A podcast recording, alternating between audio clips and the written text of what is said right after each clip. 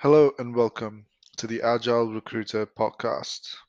It's a platform where I share my insights as a recruiter while also learning from other recruiters, their achievements, and the challenges that they face in the recruitment industry. In this episode, I wanted to talk about working from home, something that we've all been doing for a really long time, something that we've all gotten used to, something that has become the new normal. Now, this wasn't always the case. So, before we get into our topic of discussion today, let's quickly go back to that time. Now, I remember at some point in my last role, I was in the middle or just about to close a recruitment drive. And that's when the cases in Melbourne really started to go up and it was announced that we were going to go into lockdown. And as a result of that, we had to adopt a completely work from home sort of way of working. Now, at that time, to be honest, initially we didn't think much of the situation. We thought, hey, this is temporary. We're going to be back into the office before we know it. So everyone was being really optimistic and positive, and there was a sense of excitement in the air. And when I say excitement, I mean excitement towards exploring this new way of working. If you look at the positives, the positives were hey, working from home is going to be less stressful, it's going to be more relaxing. I don't have to get up and dress up, I don't have to commute to work anymore. I'm going to save a ton of money on food because the kitchen's right there. And I'm going to have so much time back in my day. Now, that was when we had our first lockdown in Melbourne. Now, coming back to current times, most recently, we've just entered our sixth lockdown. And believe me, it's taken a big toll on everyone. So, and again, don't get me wrong, working from home is great. It's got a lot of advantages, it's got a lot of pros, but it's not all rainbows and sunshines. So, in this episode, let's talk about the disadvantages of working from home and how they impact you as an employee. The first one is pretty obvious that feeling of loneliness and isolation. Now, even if you are an introvert, you would want some level of social interaction. In a, in a typical day, we have so many interactions that we actually don't think much about or think much of. I'll give you an example. So, normally, what would happen for me is that when I would go to work, the first person that I would see or meet is the office manager or the receptionist. After that, I'll actually make my way to the office. I might bump into someone on my way there. Once I've put everything down, I then make my way towards the kitchen to make my first cup of tea. And there I bump into more people and we strike a conversation like, hey, how was your weekend? What did you get up to? Do you have much on for the week? And now all those conversations all those interactions are gone. So, yes, there is that feeling that you've been left to your own devices. There is that feeling that you, that feeling of loneliness and isolation. And as a result of this, that the way that we actually communicate with each other has also changed massively. We're going from face to face interactions, from having meetings and boardrooms and conference rooms from just like popping up into someone's office to have a chat or tapping someone on the shoulder or just booking a like putting everyone in a room to just quickly bounce ideas off each other.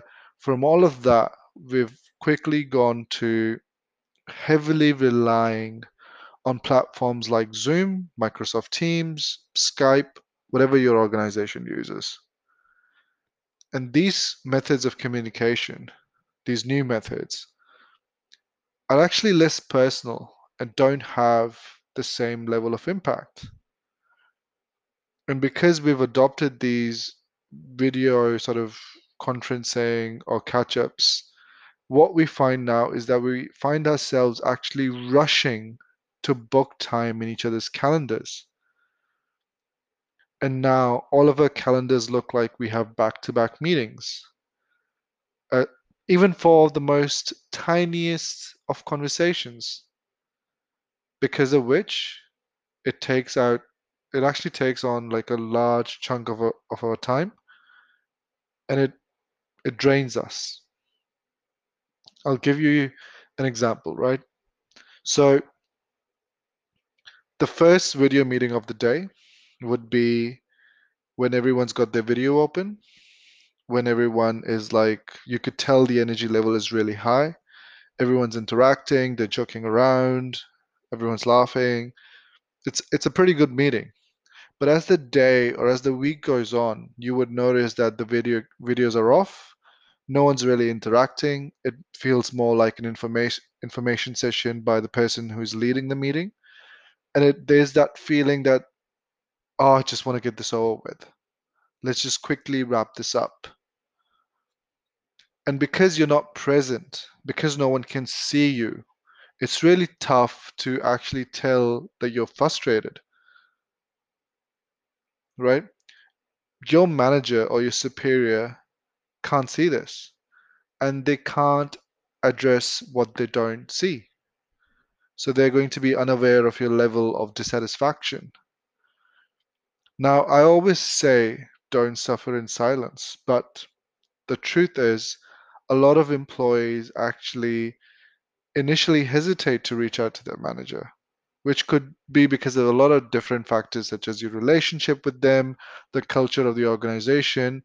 But you might think that you being frustrated is your own fault that it's not because that you that this feeling of isolation that everyone's not on the same page that you can't get through to people and because of this you hesitate and when you finally do decide to reach out to your manager the issue at hand has reached its boiling point now keeping all of this in mind let's talk about working relationships with colleagues, managers, stakeholders, right?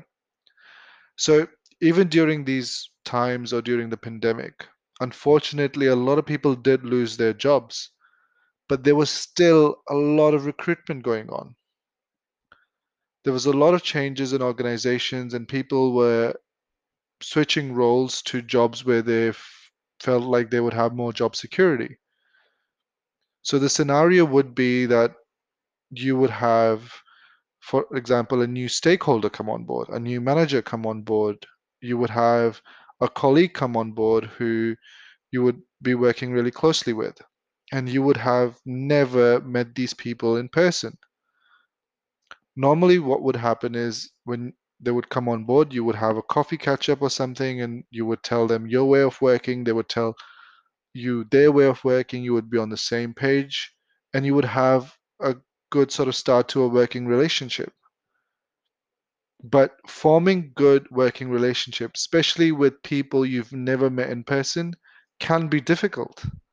Employees don't always get to know one another that well, which may make teamwork more intimidating or difficult than it would be otherwise. Like if it's a colleague, you wouldn't reach out to them because you would be hesitant that this would come across as a silly question or a dumb question or what they would think of you and things like that.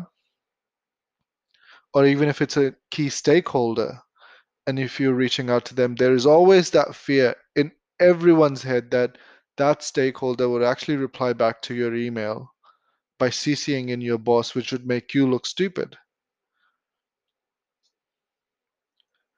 My final point would be another obvious one, which is that working from home can actually lead to more burnout in some cases because it's really difficult to switch off when you're at home and you work long hours. And how this starts is again like I'll give you an example. So it's 5 or 5:30 and normally it's time to stop. But you think to yourself, "Hey, like at this point I would actually be driving home. So it's okay if I work another hour. I can get this stuff done." and then you work another hour. So now the standard becomes that you work till 6 or 6:30. And from there you find yourself working long hours, working more and more because every time you're about to wind up one task, you get another email and you don't switch off.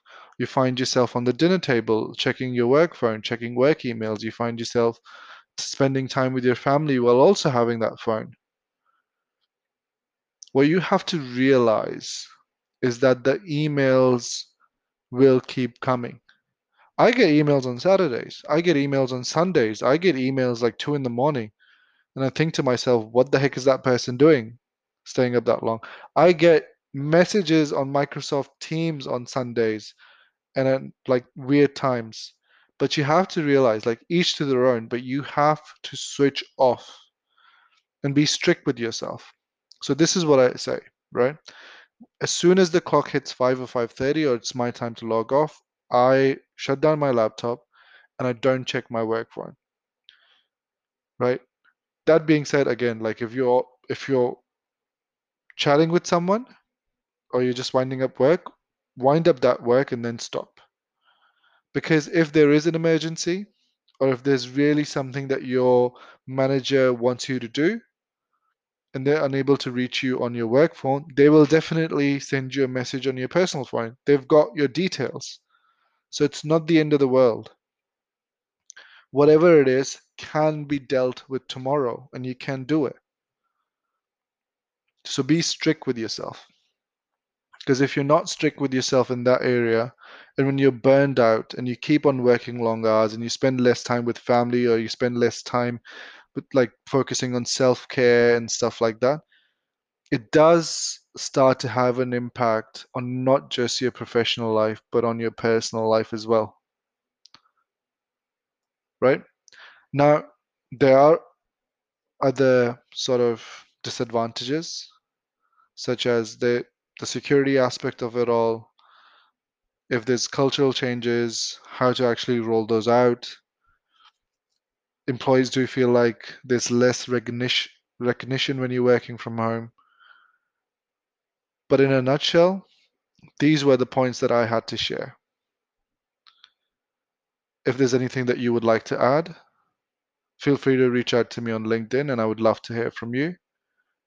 But for now, this was another episode of the Agile Recruiter. Thank you for listening, and I'll catch you in the next one. Thank you.